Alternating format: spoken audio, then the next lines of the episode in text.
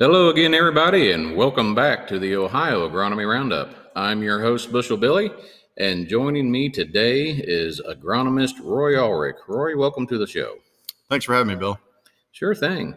Now, Roy, you and I have worked together for quite a while now, but for our listeners that haven't had a chance to meet you, why don't you introduce yourself? Yeah, so uh, I'm the DeKalb Asgrow TA. I cover the uh, so the southern part of Ohio. So we kind of split Ohio northwest to southeast. Um, so kind of a diagonal line going from Fort Wayne down through Columbus uh, down to Jackson. Everything south and west of that, uh, I cover from a DeKalb Asgrow perspective. Uh, this will be my fifth uh, harvest with DeKalb Asgrow. Excellent, excellent. Well, welcome to the show. And today we're going to focus on corn, uh, one of our favorite crops here in the state of Ohio. So, looking back on the season to date, why don't you give us a quick summary of what you saw as far as the growing season across the state?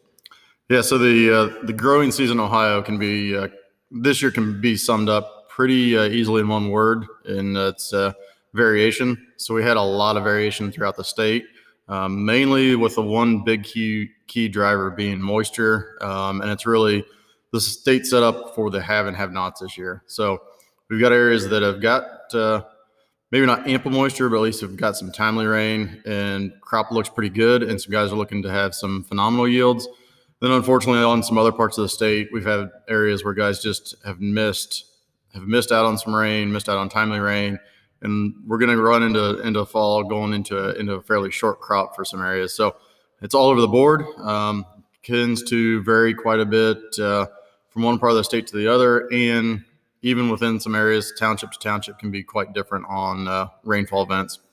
Well, that's for sure. I know as I travel uh, the interstates east and west, north to south, it, it seems to change by the mile in some counties. Now, some areas experienced dry weather early in the growing season. Others had adequate moisture early, turn has turned dry here late. As we do pre-harvest scouting or even from the combine cab, what are some of the differences that we would see versus a dry spell early, a dry spell late? You know, of course, if it was dry all summer, we know what that's going to look like. But are there differences that we can see at harvest? Yeah, so on on corn, you know, it really depends on what kind of stress that crop was under. So if it was super early and we had a lot of stress, you know, that V5, V6 time frame, you could see, you know, fewer kernel rows around than average um, for for a hybrid. So if it's a hybrid that typically throws a lot of 18s and 20s, if we got a lot of stress early, could be, uh, you know, 14, 15 or 14, 16s around. So we can lose some rows around early. Um, I don't think much of the state was under that much stress during that period of time. So probably kernel rows around, even in some areas that were dry, we probably have sufficient uh, kernel rows around.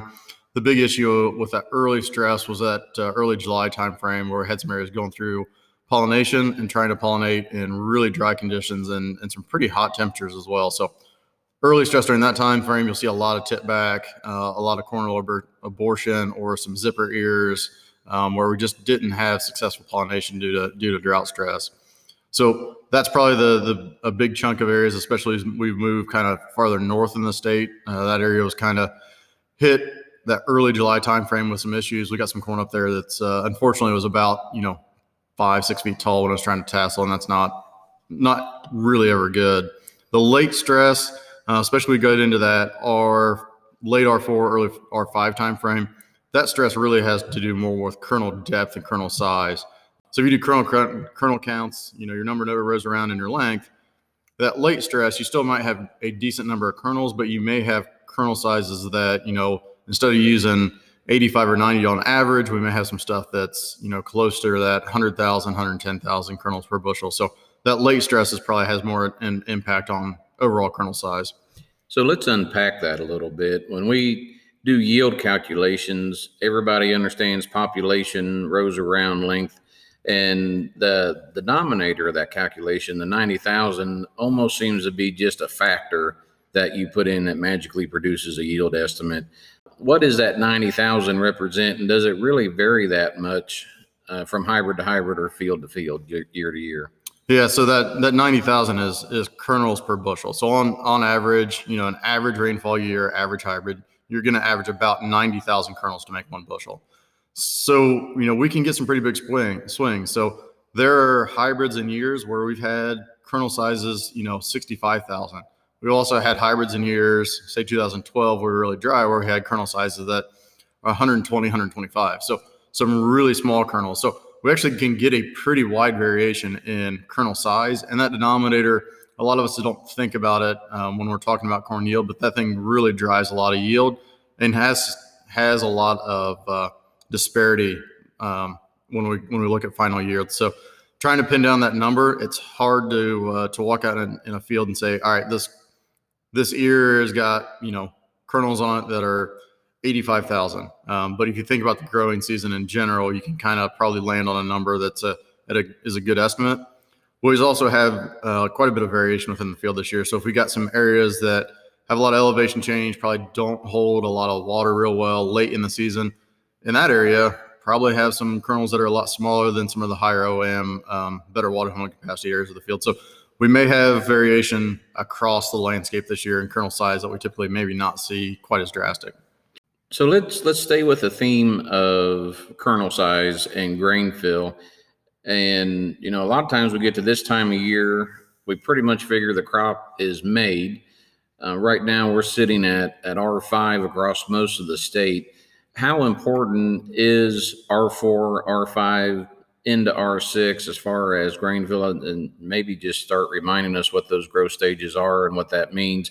and how influential the R5 growth stage could be to final year, yield. Yep. So R5 in itself is dent. So we're getting yeah, a lot of a lot of our, especially early make planted corn, is getting to that dent phase. Um, and when you look at grain filling corn, that dent phase is what really drives that that kernel size. So we get to dent. Um, doesn't matter how much stress we put on a plant at that point in time. We're not going we're not going to lose kernel rows around, and we're not going to lose length. So those numbers are set, but that kernel size factor is all made during dent and the uh, the healthier plant is and the more favorable weather conditions we have during dent, the more we can drive kernel size and get that number smaller and smaller. So it's very important. A lot of times, you know, growers and, and even some agronomists like myself, we walk out in the field and we get to dent and you're like, sweet, we've made it. What we've got, you know, we're going to get into harvest, but uh, we've got a lot of grain fill left to go at the be- at the very end of R4, beginning of R5, we still got about 55% of that kernel weight to be added. So if you think about the last 30 days of grain fill filling corn, you're actually adding 55% of your yield. So it's a super important um, time for a corn plant. Uh, the nice thing about a corn plant is it's pretty good about remobilizing nutrients, remobilizing moisture, getting it from lower in the plant into the ear. So we've got a little bit of a safety factor there, but the more favorable the weather that we've got um, during this last 30 days can have a huge impact on what our final yield's to be. Now, a statistic that I saw earlier, I thought was just amazing that between R4 and R6, a corn plant will nearly double its biomass. You don't have to be a really good agronomist to know that the plant's not getting any bigger, so all that weight is coming in the ear. Is that true when you get into those later reproductive stages that the biomass going in that ear will nearly double the biomass of the entire plant as we go through grain fill? Yep. Yeah. So so a lot of the biomass, if you if you figure on a um, pounds per acre or tons per acre standpoint, is in the ear. And you know, we guys that do silage think about that a lot. You know, so where they're looking for uh, for as many tons per acre as they can get, and you need a product that's going to have really good grain yield because that drives a lot of that uh, mass or that tonnage per per acre. Roach crop guys, you know, traditional corn grain guys maybe don't think about it, but yeah, we're adding a lot of weight and a lot of biomass late into the season. So again, anything um, that we can get uh, to improve that late season plant health, improve that uh, the fertility on those plants late season can help drive that uh, that biomass accumulation.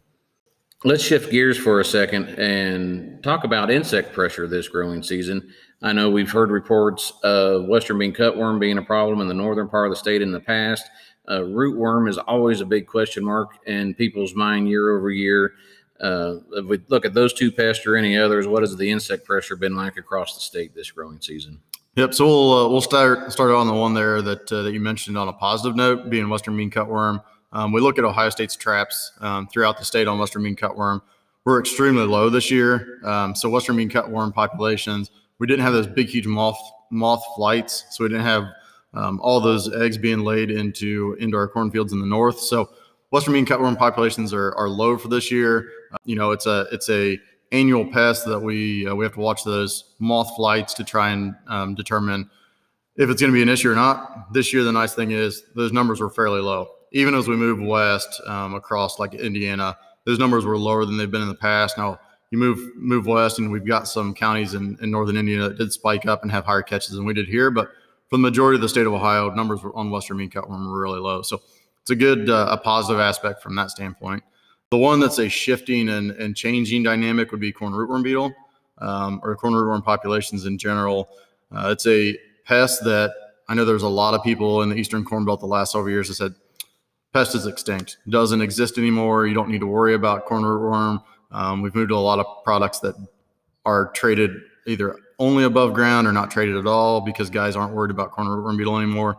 I can tell you the the weather pattern that we got into in late May, early June was really favorable for corn rootworm larvae hatch survivability, um, and those populations are starting to skyrocket in some areas pretty quickly.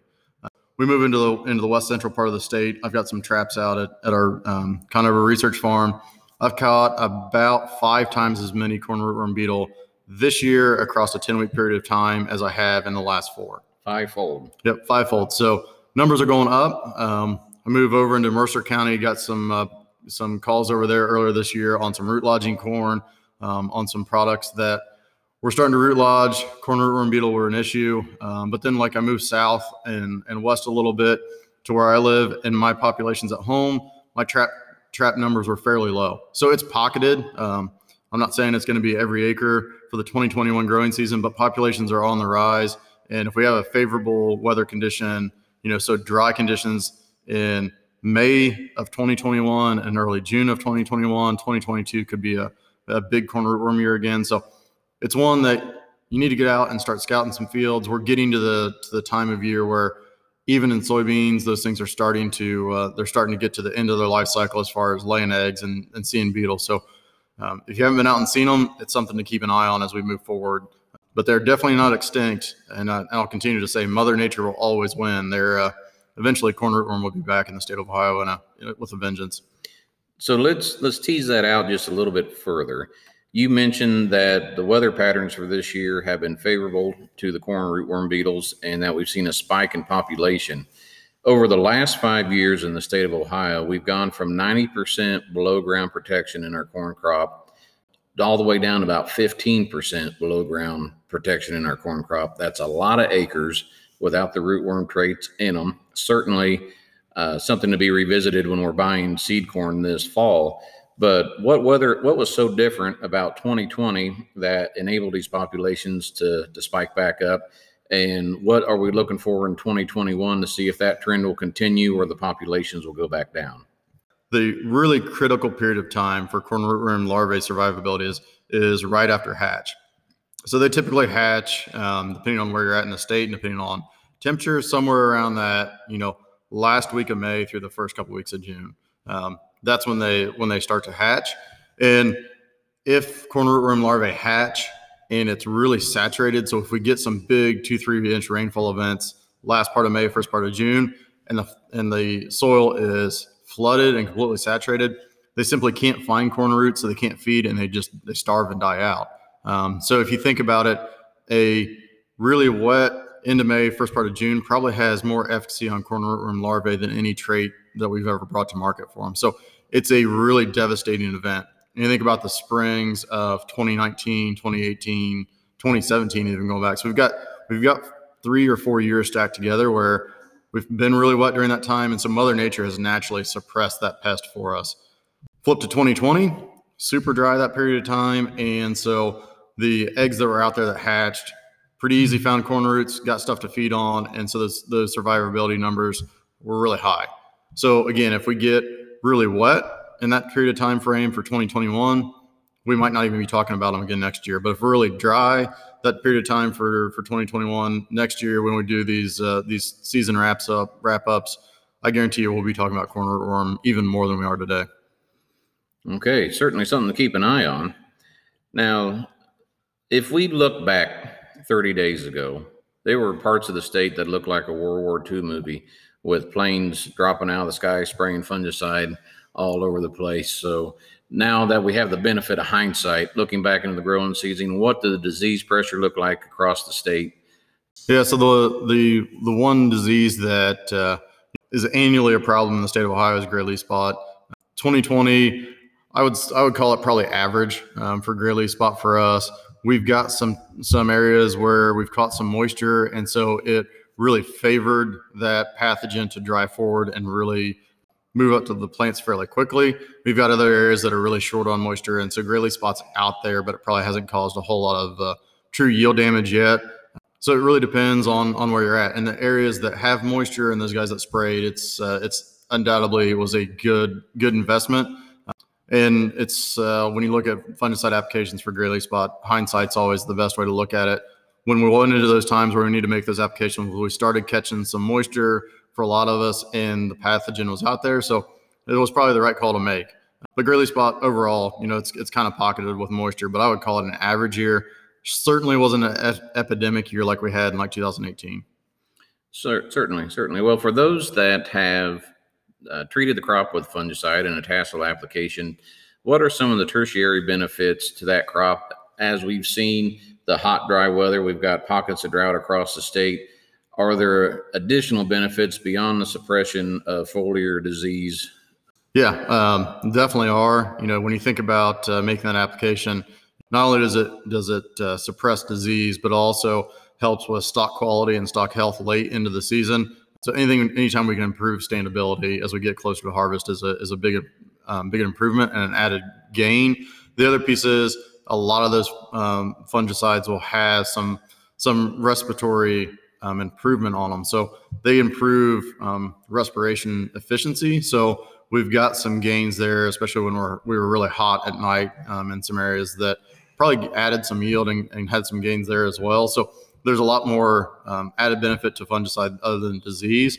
Um, and so we probably got some pretty pretty good uh, improvement there as well.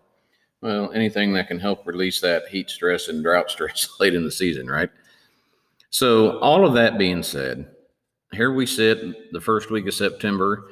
Uh, the combines are in the shop. We're putting them together, getting ready to go. Guys are getting antsy. The elevators are already calling uh, for some early activity. So, what is the harvest outlook for the state of Ohio as we start to dive into harvest season?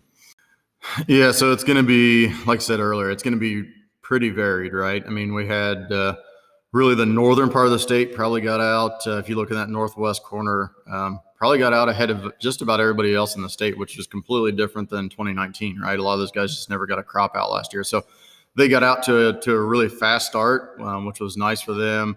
Unfortunately, they didn't catch a lot of rain late, so that area is probably going to be going to be a little bit uh, a little bit short. And as we move south, especially if you get uh, south of 70, south of uh, you know Ohio 35, we get in some areas that got out a little bit later due to some some rain early. So it's all over the board. We're going to have some guys that uh, are going to be able to get in early and and start taking some stuff off, take advantage of that early basis. But we've got some other areas that are going to be maybe a little bit delayed, and that kind of seems like the the the tail of the state this year, right? We've got a lot of variation across everything, so it's hard to pin pin anything down. It's hard to hard to pin a yield number down, harvest timing, anything, um, because we've got so much variation. So it's probably going to come out, and uh, the law of averages going to say it's going to be it's going to be average. We're probably going to have an average crop as far as yield, because there's some guys that are going to have some pretty good yields, and there's some guys that are going to be unfortunately short. Um, so it's going to come out average. And same thing on on time of harvest. We're gonna have some stuff be able to run early, but then we're gonna have some stuff that's probably gonna be pushed a little bit later than than than normal. And we saw those comments echoed in the Pro Farmer report a couple weeks ago that there's some 200 plus, there's some 150 south, and across the state. Once all the variation, the peaks and the valleys average out, we're going to land around that 165 bushel mark. So hopefully our listeners are in the neighborhoods where or we're still swinging for 200 but we know there are some areas that that aren't going to have the crop that we were planning for so uh, finally as we wrap up our conversation today one of the exciting things about harvest besides our own crop and and seeing how well things turned out for us is also looking at the brand new hybrids that are in our test plots for 2021 and I know we spent a lot of time walking plots in the last 30, 45 days evaluating the new hybrids for 2021. What are a couple of the standouts for you that guys ought to be on the lookout for as the yield data starts falling in uh, during harvest? Yeah, so we've got a we've got uh, a really strong lineup uh, moving forward. a lot of good uh, current solid products. You know, products like 6357 that has been a been a standout across several growing seasons, not only in test plots but in growers fields as well. 6357 looks uh, like it's going to have a tremendous year again. Uh, but then we've got some new products coming in like 6465, 114 day product that uh, looks like it's going to going to start ringing the bell and uh, is going to start pushing some of our current products pretty hard for yield. And then we've got some exciting products as we move a little bit earlier. Um, so we move in the northern part of the state, some products like 5327, um, 5235 that have tremendous punch for some early hybrids um, that is going to help start raising that yield ceiling as we move sub sub 105 day. Um, so it's it's an exciting time. Um, you know, I'm, I'm excited to get test plots out and start seeing uh, what the combine says versus what my notes and, and calculations are. But it's uh, it's going to be a pretty exciting fall the nice thing is for for us, we're going to have stuff across a wide range of yield environments, wide range of weather patterns, which helps us really nail down how product is going to perform year in and year out. Absolutely, and uh, the extensive testing that we do, there's chances are there's a test plot in your county or somewhere close, and the next three weeks while we're getting geared up and ready for harvest is still a fantastic time to uh, to get with your local rep, your local retail seller, and, and look at some of these plots and do some pre-harvest evaluations. And then uh, after that, we're just going to let the combine sort it out and tell the story, right? Yep, yep. We'll know we'll know here pretty soon. Uh, soon how stuff's going to play out, not only from our own own plots, but uh, you know products across growers' fields as well. Well, Roy, I've appreciated the conversation today. Always good to visit with you. Any closing thoughts as we wrap it up? Uh, just one, make sure uh, everybody keeps uh, keeps safety uh, top of mind as we head into harvest. It's a time where uh, you know, a lot of long hours and a lot of uh, stressful stressful times gets ahead of all of us. So just be safe out there, and want to make sure that we finish harvest with as many people and as many limbs and body parts as we started with. Yeah, that's for sure. A great reminder. Thank you for that. Always got to keep safety top of mind. Well, that will be it for our visit today. Roy, thanks for sitting down with us. Uh, you've been listening to the Ohio Agronomy Roundup. We'll talk to you next time.